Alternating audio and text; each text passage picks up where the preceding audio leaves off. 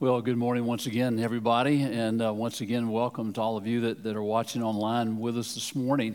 Um, uh, let me mention a couple of things, other things by way of announcement, just real quick. Don't forget our Christmas Eve services. We're going to be doing two services this year, uh, one at 4 p.m. and then another at 5:30 p.m about 45 minutes long. Again, 4, uh, 4, 4 p.m. and 5:30 p.m. So I hope that you'll uh, make plans uh, to be to join us on that uh, particular occasion. It's going to be a very special evening. We'll be observing all the same protocols and that sort of thing, but we look forward to, to being able to see you and, and, and share that time together with you then. Uh, also, don't forget that we're in the process of our, our one of our Christmas projects is the Hope Tree Project, in which we are blessing the ladies that are part of the Inside Out Reentry Services and their families uh, with gift cards from Walmart. Uh, the Hope Tree is, is out in the lobby. You can uh, uh, either go to the Hope Tree and get a, a particular denomination $10, $25, $100 and go and get a, a, gift card at Walmart and then turn that in to us by next Sunday, the 13th. My next Sunday, December 13th. So we appreciate uh, very, very much your help with that process. Well, turn your Bibles to Luke chapter 2. Luke chapter 2 this morning. And um, as I begin, I, I, I have a, a, confession to make. Um, um, is if I did my math correctly, and, and that's always debatable on my part, um, the way I figured, uh, this is my 34th year to get to preach through the Christmas season, through Advent. 34th year. Well, that's not my confession. My confession is this and that is that, that every time I realize that this time is about to roll around again, I start to go into a little bit of a, a time of anxiety and panic, thinking, what in the world am I going to preach on this year? what am I going to preach on? Is, is, there, is there some um, uh, new angle that I could take? Is there some nuance? Is there something I could do, that, you know, some different approach of some kind? And and then something amazing starts to happen. These old, old stories, this Christmas story that's over 2,000 years old, starts to come alive again for me. It starts to be made afresh again. Now, uh, there's no secret how that happens. That's made possible by the work of the Holy Spirit in our lives to make these stories come alive. And, and that's my prayer for all of us. And now some of you have heard these stories from the time that you were in diapers. And my prayer is, is, that His Holy Spirit will make these stories come alive, make the Christmas story come alive for all of us this year in a very, very fresh way. To inspire, to instruct, to prompt us to share these same stories with others around us as well. And so, what I'd like for you to do is to take just a moment of silent prayer.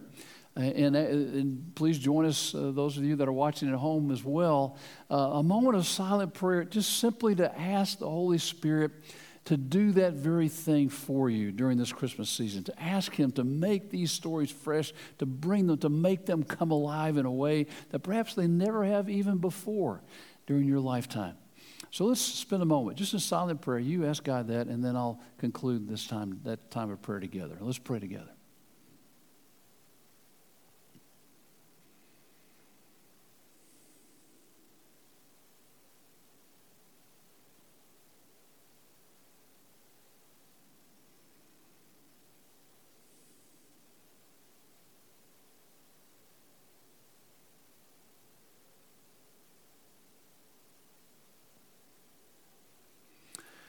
And now, Lord, we ask that you would make this story come alive in our hearts today. Amen. So join with me in Luke chapter 2 and beginning in verse 8. And there were shepherds living out in the fields nearby, keeping watch over their flocks at night. An angel of the Lord appeared to them, and the glory of the Lord shone around them, and they were terrified. But the angel said to them, Do not be afraid. I bring you good news that will cause great joy for all the people. Today, in the town of David, a Savior has been born to you. He is the Messiah, the Lord. This will be a sign to you. You will find a baby wrapped in cloths and lying in a manger. Suddenly, a great company of the heavenly host appeared with the angel, praising God and saying, Glory to God in the highest heaven, and on earth peace to those on whom his favor rests. Right out of the hopper, God makes it absolutely clear that all people, all people matter to him. All people matter to him. Think about this. Who is it the angels went to to make this incredible announcement? Who did God send the angels to? He sent them to the shepherds, to shepherds. They didn't go to the national leaders. They didn't even go to local leaders. They didn't go to those who were, you know, extra spiritual, those that maybe had spent two hours in devotional and quiet time on that morning. He didn't send them to the influential. He didn't send them to the morally qualified. No. He sent them to the, those who were the least significant, the least respected, the least likely people in the entire community to bring a message like this to. He sent them to those who were broken, hopeless, helpless, to shepherds who were out living in the fields. Shepherds. Now, in Jesus' day, shepherds were at the very bottom of the social structure the bottom. Their character was not highly, highly regarded, to say the least. One commentator writes shepherds tended to be socially inept, hygienically challenged, and culturally repulsive. In fact, they were thought so little of that their testimony was not even allowed in a court of law. You know, we have a saying in our day, you know, he cusses like a sailor. They had a saying in their day, he lies like a shepherd. I mean, that's the way it was. Anyone anyone who thinks that God does not like them because of who they are or what they have done, this is proof positive to the contrary. And actually, God sending these angels to shepherds is really a foreshadowing of the ministry of Jesus, the one whose birth they are now, the angels announce. Uh, for example, Mark chapter 2, verses 15, beginning in verse 15. While Jesus was having dinner at Levi's house, Many tax collectors and sinners were eating with him and his disciples, for there were many who followed him. When the teachers of the law, who were Pharisees, saw him eating with the sinners and tax collectors, they asked his disciples, Why does he eat with tax collectors and sinners? On hearing this, Jesus said to them, It is not the healthy who need a doctor, but the sick. I have not come to call the righteous, but sinners. Now, the religious, the religious leaders hounded Jesus about this throughout his entire ministry. The fact that he would sit down with tax collectors and sinners and count them and consider them to be friends. I mean, they hated tax collectors. Tax collectors were those who collected taxes for the Romans, the, the, the, the country, the, the empire that oppressed the Jewish people, and they ripped the people off in the same process. They despised those they referred to as sinners, either because of their immoral lifestyle or the the fact that they were not abiding by the religious laws that they thought they should keep all the time. And they, they, again, they, they considered these people religiously unclean. And yet here's Jesus having dinner with them, which again is something, not just this occasion, but something he did all the time. Now, part of what we have to understand here is what dinner was like in that culture. You know, it, it's not like we do dinner today. It was not something that you just kind of sit down and rush through and finish eating so you can you know, go off and watch the TV or, or the game or play video games or whatever the case might be. Dinners were an event. They would not take place over just a few minutes, they took place over a few hours lots of good food, even better conversation that took place. The, the, dinners provided time not only to form relationships, but also to deepen those relationships. A while back, our family tried to have a dinner like that. I made reservations uh, for us to go and celebrate m- my wife Julie and our youngest daughter Rachel, who share the same day as a birthday, uh, at a restaurant. So we, we went to one of those hibachi style uh, places we, we'd never been to before. And, and we, we, were, we were having a wonderful time. You know, gathered around the table. It was great food, you know, or, or kind of great food. We, we enjoyed watching, you know, had a good time, fun watching the chef. And, you know, great, great conversation around the table. And, you know, we, we, finished, you know, we finished up our food. I paid the bill. And, and we were just you know, really settled in and, again, enjoying wonderful conversation around the table when all of a sudden, the manager comes walking up and says, I'm sorry, but you have to leave. I thought, well, what did we do? he said, There are people waiting for your table. You have to leave. And I was absolutely livid. I mean, when I called to make uh, a reservation, nothing was said about any time limits on the table. I mean, as we were walking out, walking through the lobby on the way on the way out of the restaurant to the car, I, I, I was so tempted to turn around to all the people that were waiting there in the lobby and just tell them, "Hey, listen, be, be, heads up, you don't have more than one hour to sit down and enjoy your meal, so you better eat fast because you'll be kicked out of here if you don't." and the food's not that good anyway. But Julie was tugging on my arm, and I thought, well, you know, I am a pastor after all, so um, so I didn't do that.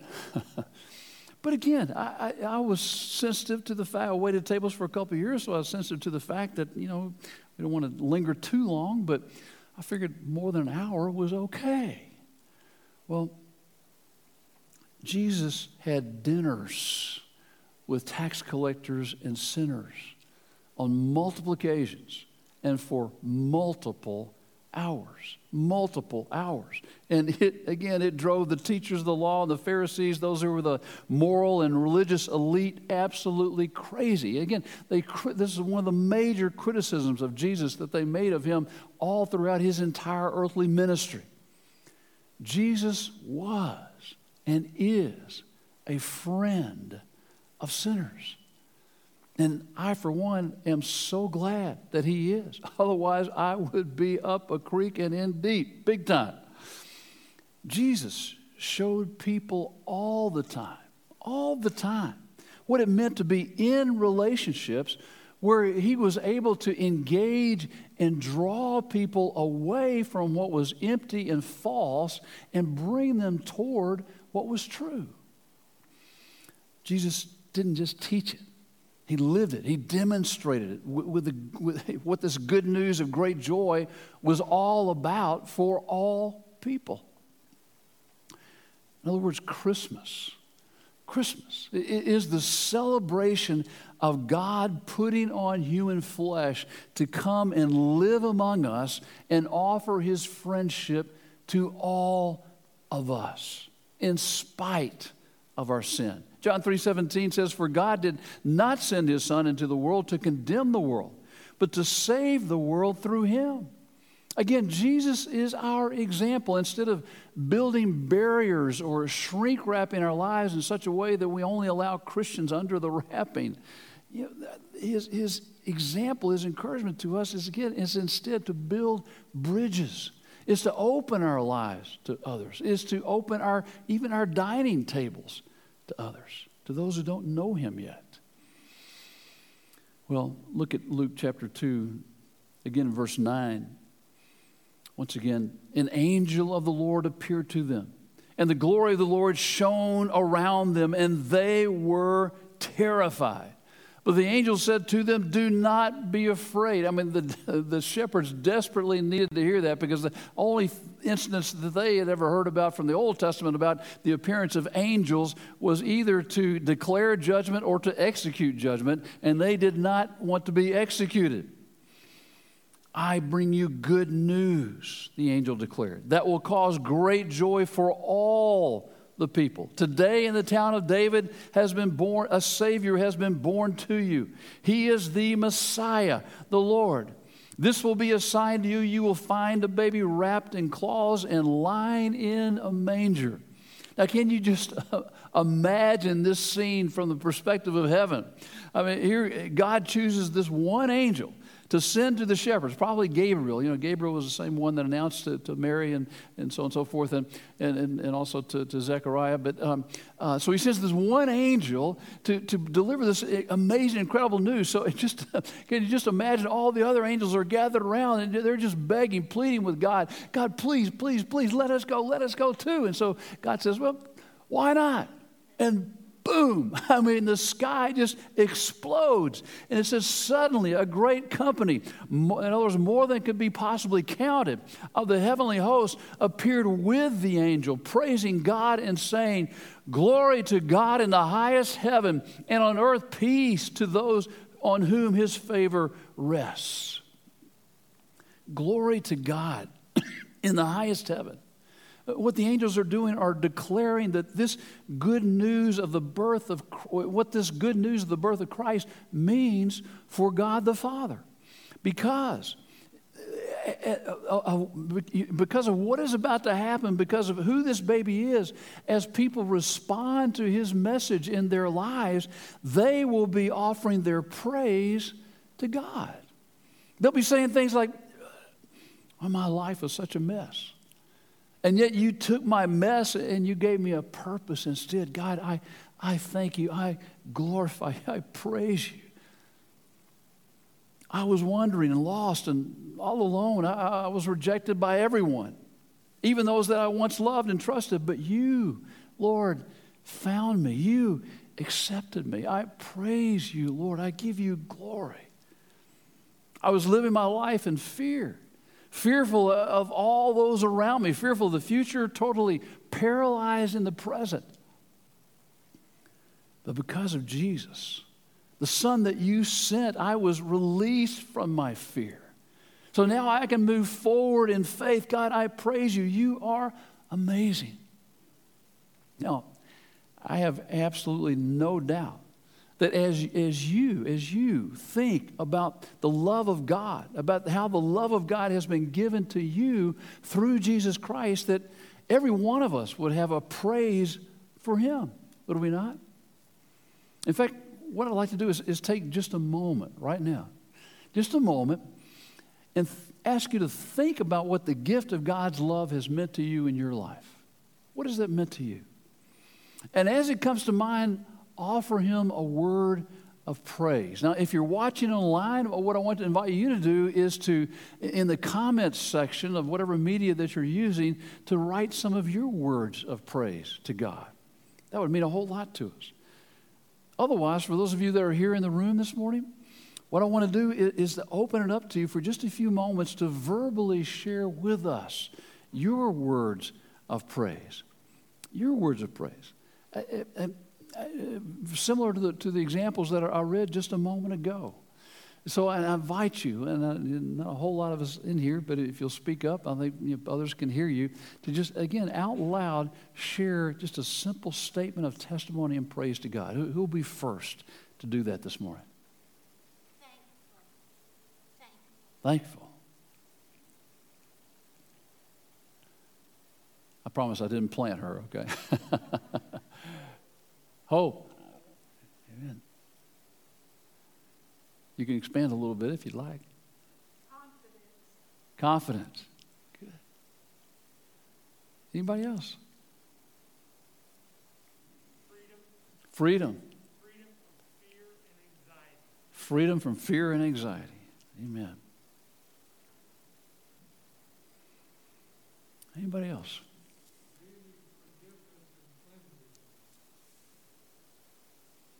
Forgiveness and cleansing. Amen. Thank you. His breath in your lungs. Amen. Amen. Well, in light of what we've just heard, and, and, I'm sure many other unspoken thoughts, just as that great company of the heavenly host of angels declared to the shepherds that night, can we all together say to him, Glory to God in the highest. Let's say that all together. Can we do that? Ready? One, two, three. Amen. Amen. The angels declared, Glory to God in the highest heaven and on earth, peace. Peace, peace to those on whom his favor rests. God, in the coming of Jesus Christ, makes peace with all mankind. I mean, again, apart from God taking the initiative to love us like that, we were in major trouble, major trouble. The Apostle Paul writes about it in Romans chapter 3 and verse 23, where he says, For all have sinned and fall short of the glory of God. The glory of God being the majesty of his holy person, his holy presence. See, apart from Christ, because of our sin, we were completely cut off from being able to any possibility of having a relationship with a holy God, either in this life or much less in eternity. Paul explains the problem a little bit more in Romans 6 23. For the wages of sin is death, Death meaning not only eternal separation from God after we die, but separation from Him in this life as well. Unable to experience the fullness that God intends for us to have in any aspect of our life and relationships. Without a personal relationship with God through Christ, without being reconciled to God, there is no peace. There is no peace with God. There will always be something missing in life. What uh, the ancient philosopher Pascal described as a, as a, a God shaped vacuum in every human heart that can only be filled, an emptiness that can only be filled by Him. But the second part of Romans 6.23 explains how that emptiness becomes fullness instead how reconciliation with god takes place how peace is made. 623b but the gift but it's one of those huge buts in god's word but the gift of god is eternal life in christ jesus our lord. That's what the angels celebrated with the shepherds that night the gift of eternal life in Christ Jesus our Lord. In other words, God announced his peace treaty with the world that night. And the terms of that peace is the gift of a Savior who would ultimately lay down his life upon the cross to pay the penalty for our sin. And what do you have to do in order to make that gift yours? Or what do you have to do to make any gift yours? You know, if I said, I want to give you this Bible as a gift, what do you have to do in order to make it yours? I mean, do you have to go do a thousand volunteer hours of community service? You have to go out and clean the church lawn, you know, memorize all the books of the Bible. What do you have to do? You just simply have to accept it, to receive it.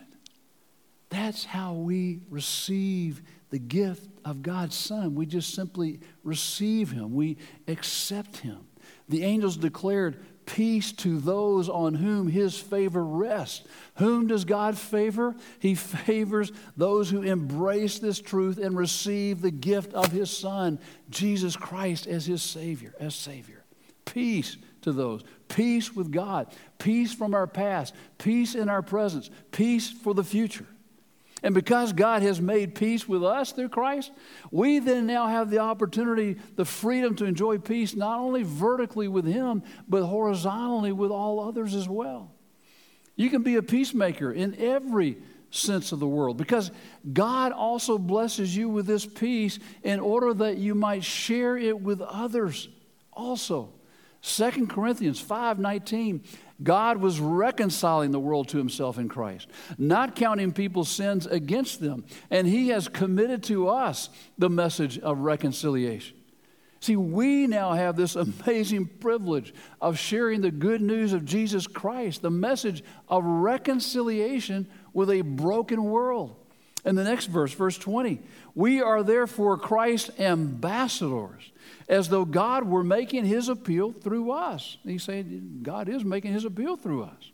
Well, what do ambassadors do? You know what they do. U.S. ambassadors represent the president and our government to foreign nations and communities. I, I uh, had the privilege of officiating a wedding a while back, and at the rehearsal dinner sat next to a couple who were relatives of the bride. Well, as it turned out, both of them work, had, been work, had worked for the State Department for about 25 years and were currently serving as, in essence, assistant ambassadors in Iraq. Now, you can imagine what a fascinating conversation that was. But you know what struck me the most about that talk?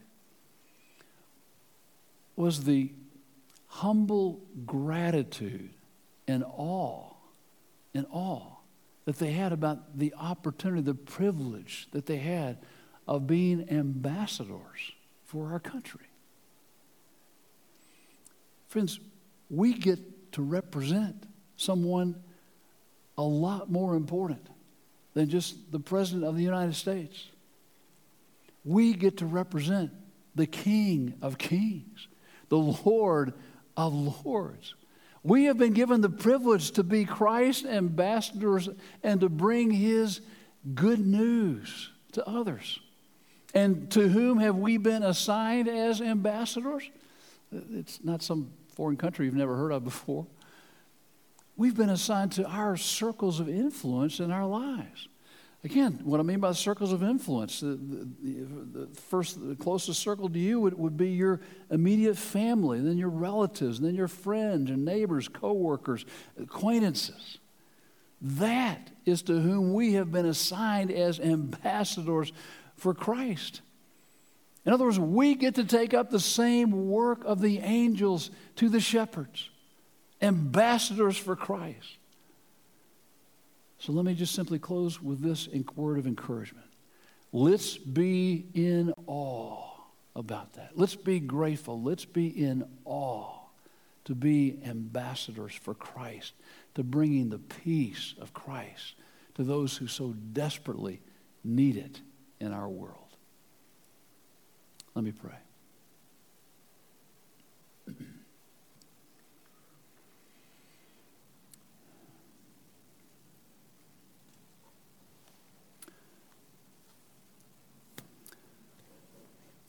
As I close in prayer this morning, I want to invite any of those that, of you who are listening online or, or even in this room who would like to share a, a, decision with us this morning a decision to join our church, a decision to perhaps recommit your life to Christ, to follow Him in baptism. Could be any number of ways that the Holy Spirit is speaking to you this morning. Those of you that are watching online, you can simply share that decision with us by once again sending a text to 97,000. Just one word SHBC next. SHBC next. Father, we thank you for this awesome, awesome privilege that we have to be ambassadors of your peace of your gift of peace through Jesus Christ our Lord. We thank you in his name. Amen.